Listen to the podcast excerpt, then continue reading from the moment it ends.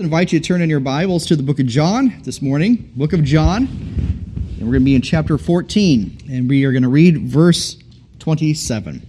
All right? In fact, uh, we can all read this together if you, if you have your Bibles open. John 14, verse 27. Let's read together. Peace I leave with you, my peace I give unto you. Not as the world giveth, give I unto you. Let not your heart be troubled neither let it be afraid. Concerning the promise of peace, that's the title of today's message, the promise of peace. As we look at this one verse, uh, we'll look at a few verses around it, but this is kind of the main focus today, just kind of line by line, kind of uh, picking this apart. And I pray this will be uh, a refreshment to our souls today as we look into God's Word and look at His promise of peace. It was Albert Einstein who once said, Peace cannot be kept by force it can only be achieved by understanding. I love that quote. Peace cannot be kept by force, it can only be achieved by understanding. We, we understand this that many people have tried to attain peace in various ways, whether it be through peace treaties, negotiations, agreements, mediation, etc. There's been a lot of different ways, and what's going on in, with Ukraine and Russia right now, there's been uh, several attempts to try to intervene uh, try to sanction, try to create some type of a, of a balance in, in that conflict. Uh, it was actually yesterday. I don't know if uh, maybe heard of this, but uh, the Israeli Prime Minister Naftali Bennett he actually uh, made a, a, secret flight, which is I guess not so secret anymore, but he made a secret flight to Moscow and had a three-hour meeting with Vladimir Putin, uh, the president of Russia, and to try to somehow negotiate between the two sides. Um, other countries have tried to send in different envoys or council and all that to try to um, try to calm the situation down at least to some aspect. But uh, it's interesting when we think about peace. Naturally, we think about try to. Uh, most people think about peace as absence of conflict. In other words, we just why can't everyone just get along, right? Uh, remember the old commercial with you know Coca-Cola? You know, I just want the world to sing in perfect harmony. Maybe that song's going through your head right now. We're not going to sing that at the close, right? I don't know if we know all the words anyway, but nonetheless, there's a lot of attempts, worldly attempts, to make peace, and we do want to live in relative peace and, and quiet at least with our neighbors. Uh, hopefully, you do, anyways. Unless you're that one persnickety neighbor that just takes glee out of, uh, you know, trying to pick on your neighbors. I don't know. But nonetheless, uh, when we think about peace, it's again most commonly thought of as absence from conflict. However, what is true peace? True peace is not found in the state of our circumstances, what's going on right now, nor is it the result of something we do. In fact, peace cannot be forced, like, like uh, Albert Einstein said.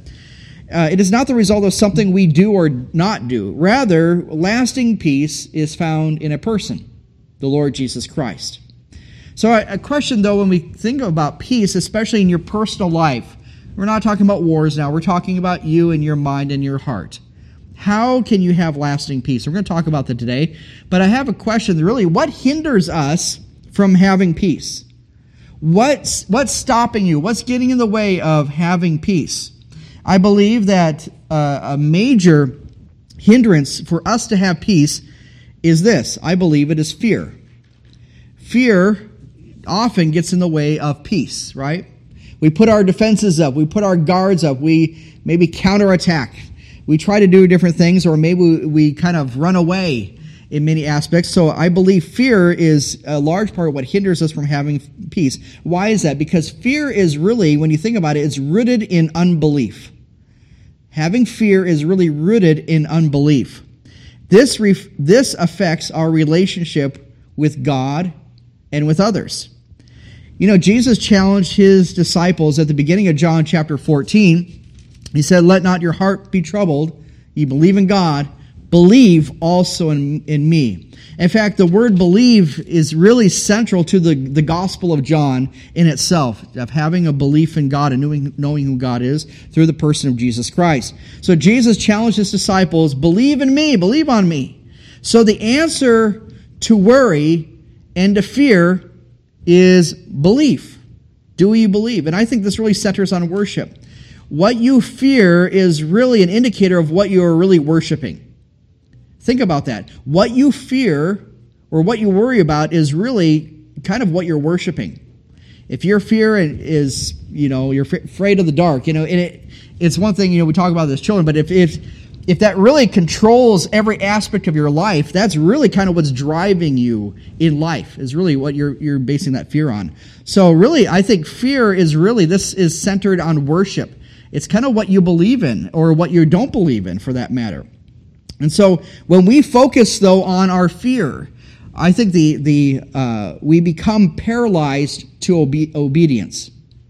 When we become fo- so focused on fear, and this is the thing fear can sometimes be temporary, but you have to be careful that that temporary fear doesn't become a permanent fear. Okay? This is so important as we even look at our world situation today.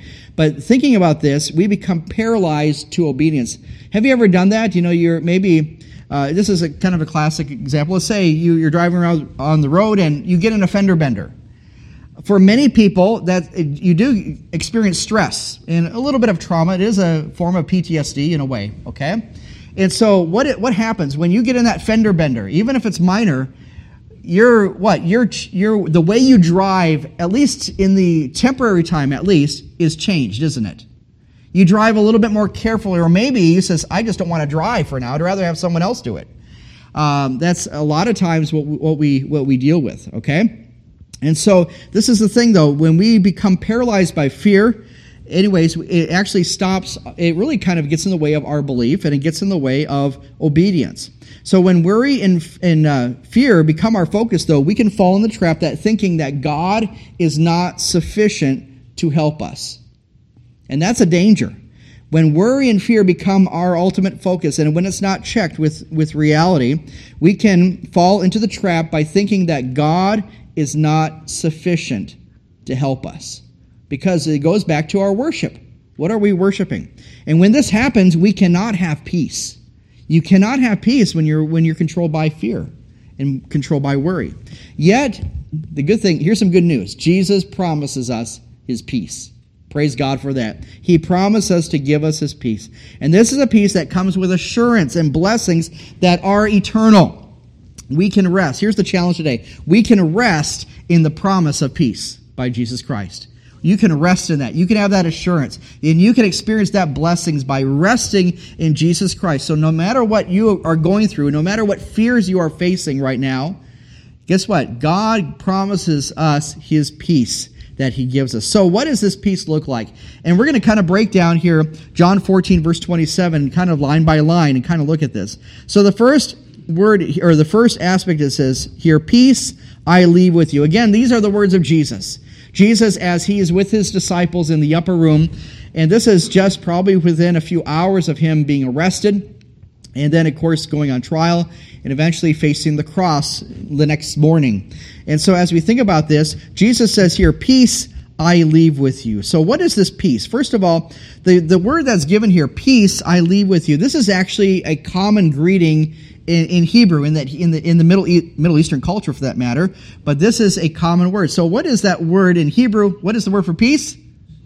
Shalom. Hey, you guys are pretty fluent in at least saying shalom, right? So, shalom is, is that Hebrew word for peace. In the Greek, it's actually a different word, Irene. If you ever heard of someone named Irene or Irenaeus, it means peace or peaceful. And so, but the Hebrew word actually carries on a, a bigger or deeper meaning, uh, talking about that. And what does it mean? Shalom in Hebrew actually means, it means peace. By the way, if you do a greeting to someone in Hebrew, you would say shalom. If you say goodbye to someone, you would say shalom, shalom.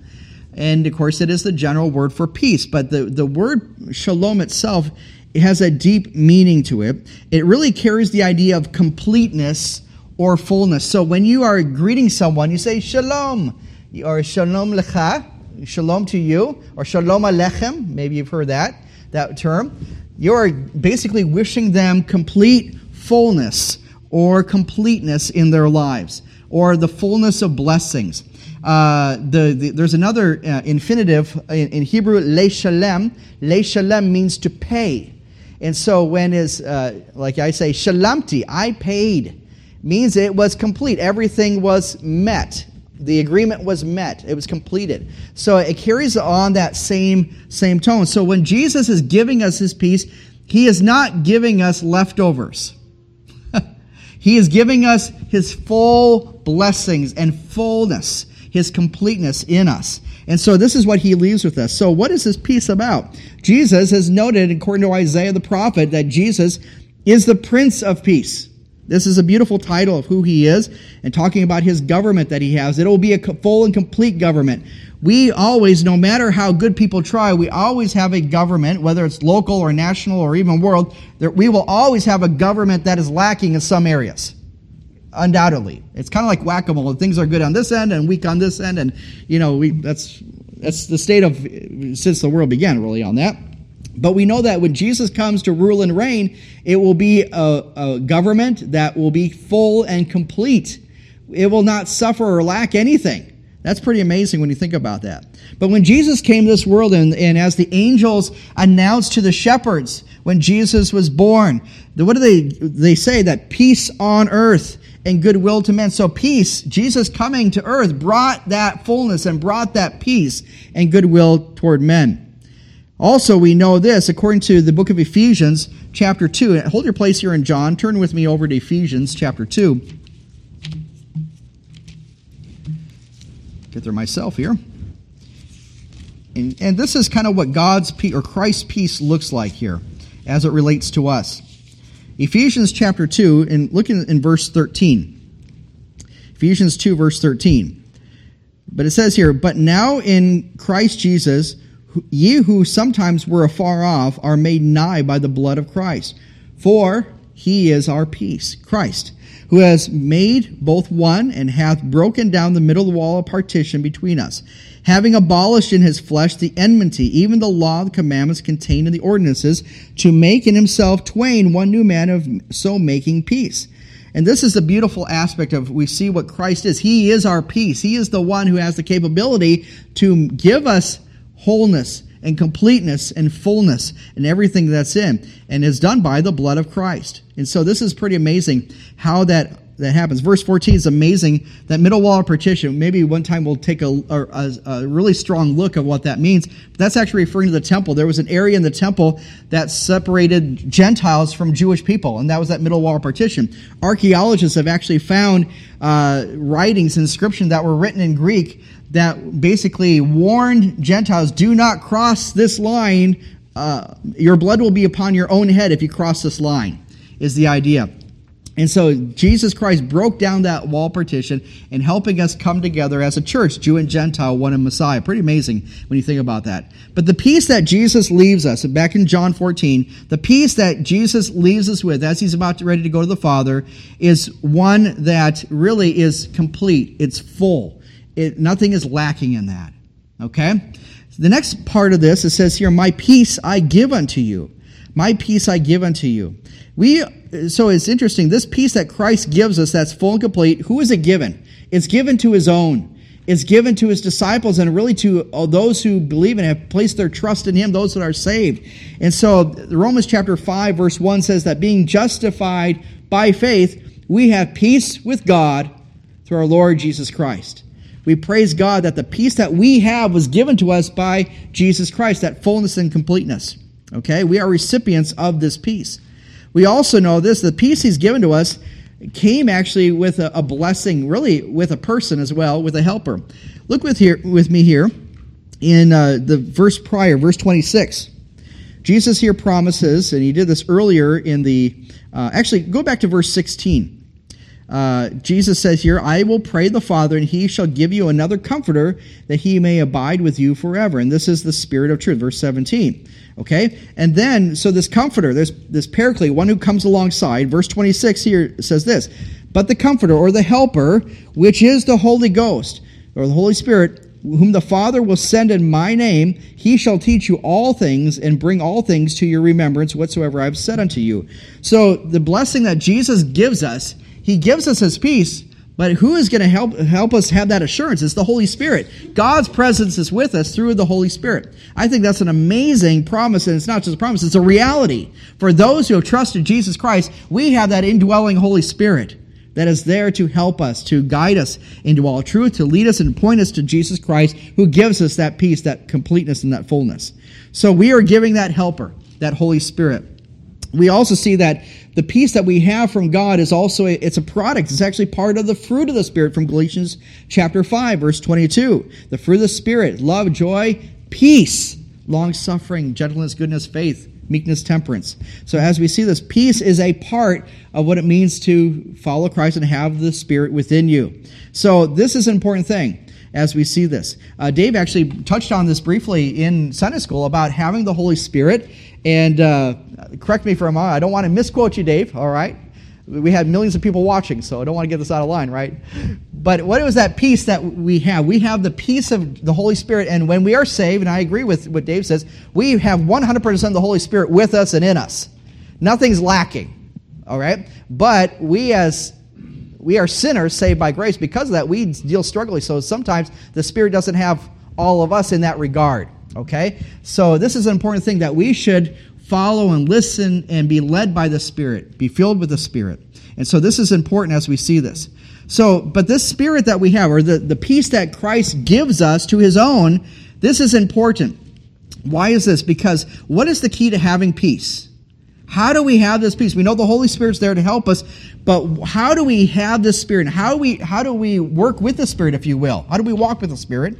Look with me in John 14 here. Look at look at back in verse 23 and 24.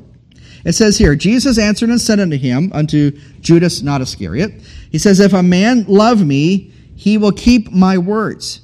And my Father will love him, and he will come, he will come unto him and make our abode in him. He that loveth me keepeth not my sayings, and the word which ye hear is not mine, but the Father which has sent me. These things have I spoken unto you, being yet present with you. So the, the two things that we see here is this the key to peace, to having the peace of God and the promise of peace, is really obedience and submission to the will of God. Keeping his words. If you love him, keep his commandments.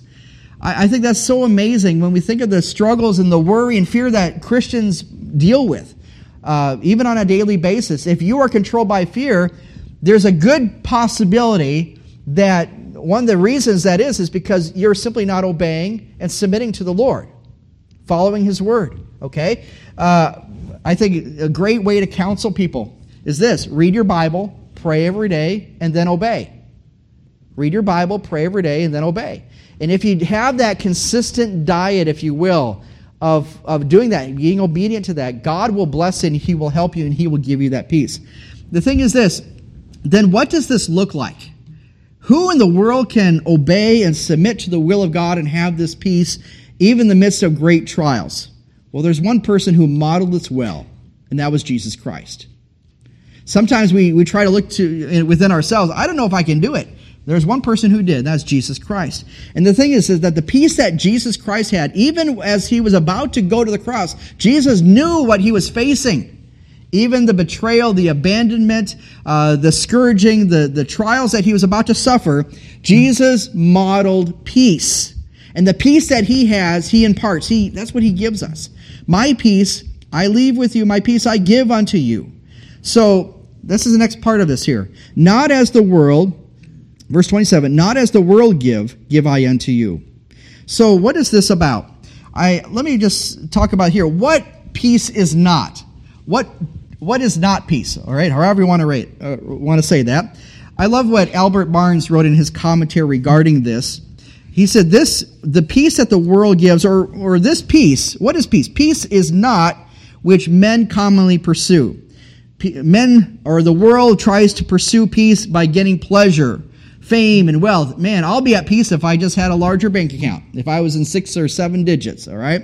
I will, if I have a powerful position, I will be at peace. If I have the pleasures of this world or a, a room full of chocolate, right, I will be at peace.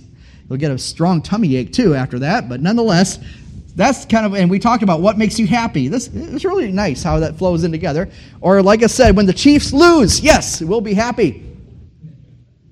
There's a deafening silence over here. Okay. but nonetheless, we, we, get, we get the idea. Having peace, we think of these pleasures and the things that we have and we enjoy, and they're not necessarily bad things, unless the Chiefs do lose. Sorry, Dave. Okay, in his opinion, nonetheless. But the, the thing is this. They, the thing is that the world, the things that the world tries to offer to give us peace, wealth, pleasure, fame, etc., these, what they end up doing though, if that is our only focus, they actually leave us with more care, more anxiety, and even remorse. Have you ever seen, man, if I could just have a little bit more, a little bit more, you're never satisfied. That's the thing. They cannot, the, the peace that the world offers cannot provide the peace which the soul needs. That's the important thing.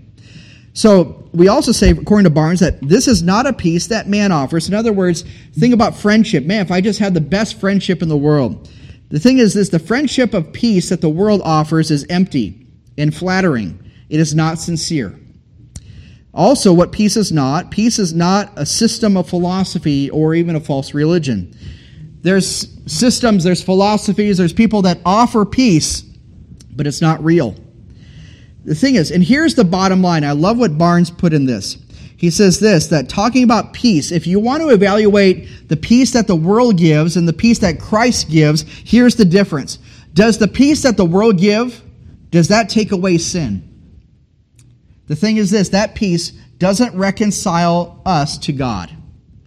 When it is lacking in regards to that, if it doesn't take away sin, it doesn't remove that problem, that's where the, the trouble that we have in, in lies. It doesn't reconcile the soul with God. It's an empty peace. So, what is peace then? Barnes goes on to say that the peace of Christ meets all the needs of the soul. It silences fears and alarms. It does not change, and but will last until the hour of death and even forever. That's the peace that passes all understanding. How desirable in a world of anxiety and care to possess this peace. If we have this peace, we should seek for peace which the world can neither give nor take away. I think this is just beautiful when you think about this. The peace that Christ gives satisfies completely, fully, and we can live on that forever, no matter what is going through. I think it's fair to say when I was talking with Roger, and every time I try to go about once a week just to see him and, and check on him, I always ask him, Are you at peace? Do you have the peace of God? And he says, Yes, I do. Even in the midst of his great trial that he's going through with cancer, he has the peace that cancer can't take away. Amen? Think about that. How, and that's, that's not an easy thing to say. I'm not making light of his situation, but he is depending on something greater that is lasting into eternity the peace of Christ. So that's what peace is. Going on now, the next part here, verse 27 says this Let not your heart be troubled. Let not your heart be troubled. I love what uh, commentator Dave Guzik says on this. He says, These gifts, the gifts of peace, do not grant us exemption from the storms of life, but promises us the power and the peace to weather any storm. Like I said, people think of peace like, ah, oh, man, this is a peaceful person. There's no this person doesn't have any problems in life. They're, they they have everything made. They got the perfect family, the perfect bank account, the perfect car, the perfect sports team, you know, whatever you want to say. There's nothing wrong going on. It's Hakuna Matata type Christian. No worries, right? No problems, okay? And so as we think about this, though, the peace that Christ gives is not the absence or the exemption. Let me just say this. Maybe you heard this, and I hope hope you didn't, but so many times you people have said, if you become a Christian, if you believe in Jesus, all your problems will go away. Oh boy, that's a lie. But the thing is this the problems we do have are there, but by having the peace of Christ, what happens? We have something that the world can't take away, and we have the power and peace to weather any storm. As we think about this, I like what one commentator says on this. This is the peace in the midst of trials which the world brings on the followers of Jesus while they perform their tasks. So peace is that result of having him overcome the world. John 16:33 says about this, that peace that he gives us, says, "Be of good cheer, I have overcome the world." So this is a, this is a beautiful promise. Let not your heart be troubled. Okay? Going back on this, what is the very last phrase? Neither let it be afraid. Neither let your heart be afraid. So, what is the point of this? This is the important thing. Do not give in to the fears of the past or the present, and let the peace of Christ keep us from the fears of the future. You know, when I we were, I was talking with Roger, uh, I think it was about last week actually, and uh, we we talked about some of the things that he's going through, some of how he's feeling, and and I said, Roger, has Jesus ever abandoned you? Was God there always there for you? He says, Absolutely. And I said, He's here with you now, and He will be here to the end. God is with him. And God is with you no matter what you are facing. God has been there for you. He is here for you, and He will be there for you.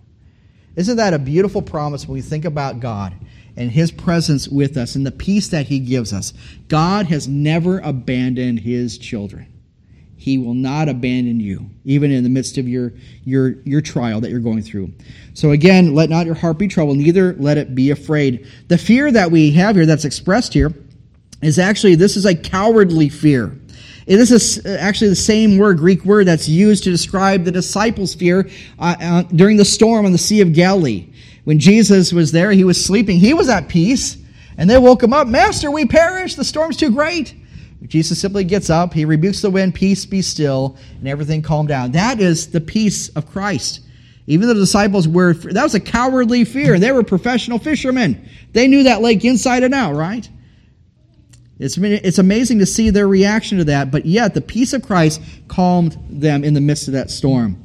So this, here's the point. Through the presence of God, through His Holy Spirit, here's the beautiful thing. You have a friend who will never leave you nor forsake you. This actually here, as it says here, let your not your heart be troubled, neither let it be afraid. This goes back again to what it said here back in 14 verse 1. Let not your heart be troubled. You believe in God, believe also in me. So here's the point of this. You can rest in the promise of peace that Christ gives us. So where the Holy Spirit is, let me read this quote by F.B. Meyer. I think this is great. It says, Where the Holy Spirit is, there the peace of God rests. The world may be in arms. It is right now, right? Death may be imminent. And the prince of this world intends to injure. But the heart which rests on the will of God is free from alarm and fear. The peace that God gives and that He leaves us is that of forgiveness. The peace that He gives and that of His own indwelling. And as Jesus said a little later on, arise, verse 30, 31 here, arise, let us go hence. He was ready to go because he had the peace that passes all understanding through himself that he gives to others. Matthew Henry also regarding these verses said this that the peace which Christ gives us is infinitely more valuable than that the world gives us. We've said that before, that's true. And I love this comparison that Henry wrote, and I'll, I'll read it through twice to make sure we get it. He says this that the, the world's peace begins in ignorance, it consists of sin and ends in endless trouble. Christ's peace, on the other hand, begins in grace, consists of no allowed sin, and ends at length in everlasting peace. Isn't that beautiful? It really is. Let me read through that one more time. I don't want us to miss this. The world's peace, he says, begins in ignorance, consists of sin, and ends in trouble. Christ's peace begins in grace, consists of no allowed sin, and ends in everlasting peace. That is beautiful when we think about that. What peace are you resting in today? What are you relying on to solve the problems that are going on in your life? Are we trying to do it in our own strength and our own understanding? Are we trying to adopt a world's model or some type of philosophy that the world offers or some other religion offers? But the thing is this it comes through a person through Jesus Christ. So true peace, the peace that Christ gives, leaves us with the power to pause the wildest fear. I believe this peace can, can still the noisy heart, and this peace of Christ can hush a cry. Having the peace of Christ gives us life without the fear of death.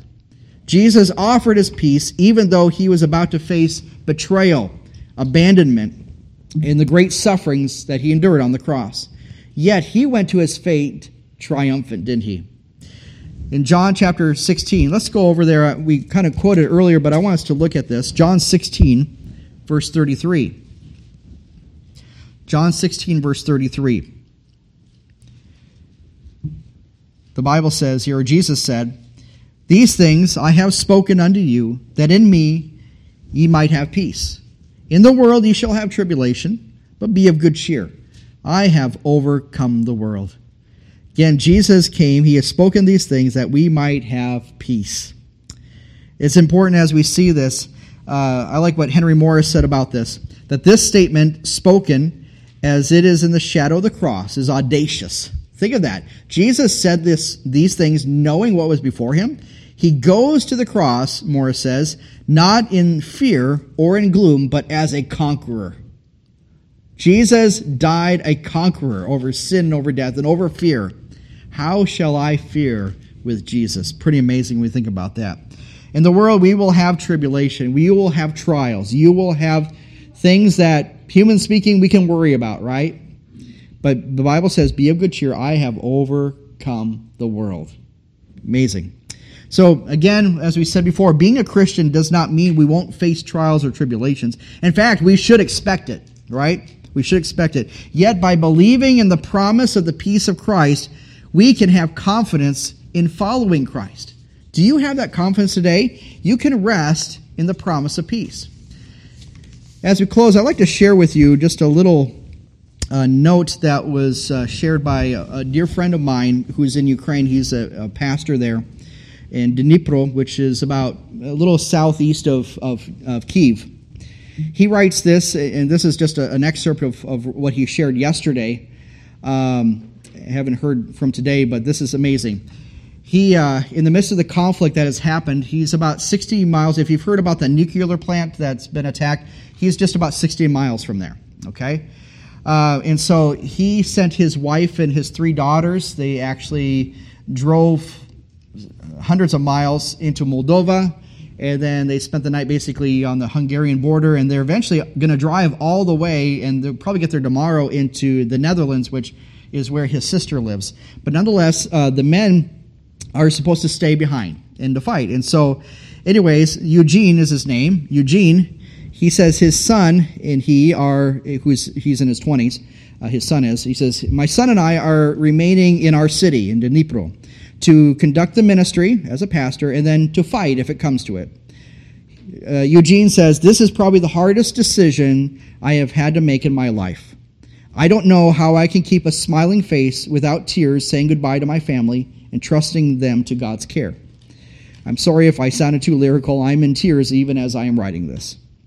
We ask for your increased prayers for our country, for our soldiers, for the people who remain in Dnipro, in our city, protecting their land for my son and I as we are facing what's ahead, and for the girl's journey to safety.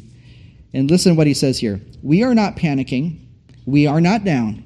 We are very much upbeat and determined. God is our guide and refuge. Amen and amen. He writes then, this Sunday, today, we will be having our usual church service and expecting God to visit us in a special way with a doubled attendance. in Ukraine, we say, Together we are strong. Together we will win, and that's a fact. The victory in this war will be ours, for the victory for the Lord already is. Eugene and our other ministry friends that are there are resting in the promise of peace. So, the question I have for us today is this Are you trusting in Christ, in the Christ of peace? Are you trusting that? My friend Eugene, like I said, with everything, I mean, the, I have another friend in Odessa who uh, they've actually had a, a, few attacks near them, but nothing directly yet, and they're, they're anticipating that. One thing my friend in Odessa says is pray for bad weather because it's keeping the Russian ships out. So pray for that. That's one thing he said. But God is using that even in their lives. My friend in Odessa, they're, they're actually being able to to uh, witness. They're helping put sandbags together and delivering where it needs to be, and at the same time, they're passing out tracts and, and trying to witness as they can, as the Lord gives them those opportunities. And other churches and other places are doing what they can to, to help the body of Christ and also to spread the message of Jesus Christ. So the thing is this are you trusting in Christ in his peace? And the, cre- the second question is this are you resting in his promise of peace? My peace I leave with you. My peace I give unto you. Not as the world giveth, give I unto you.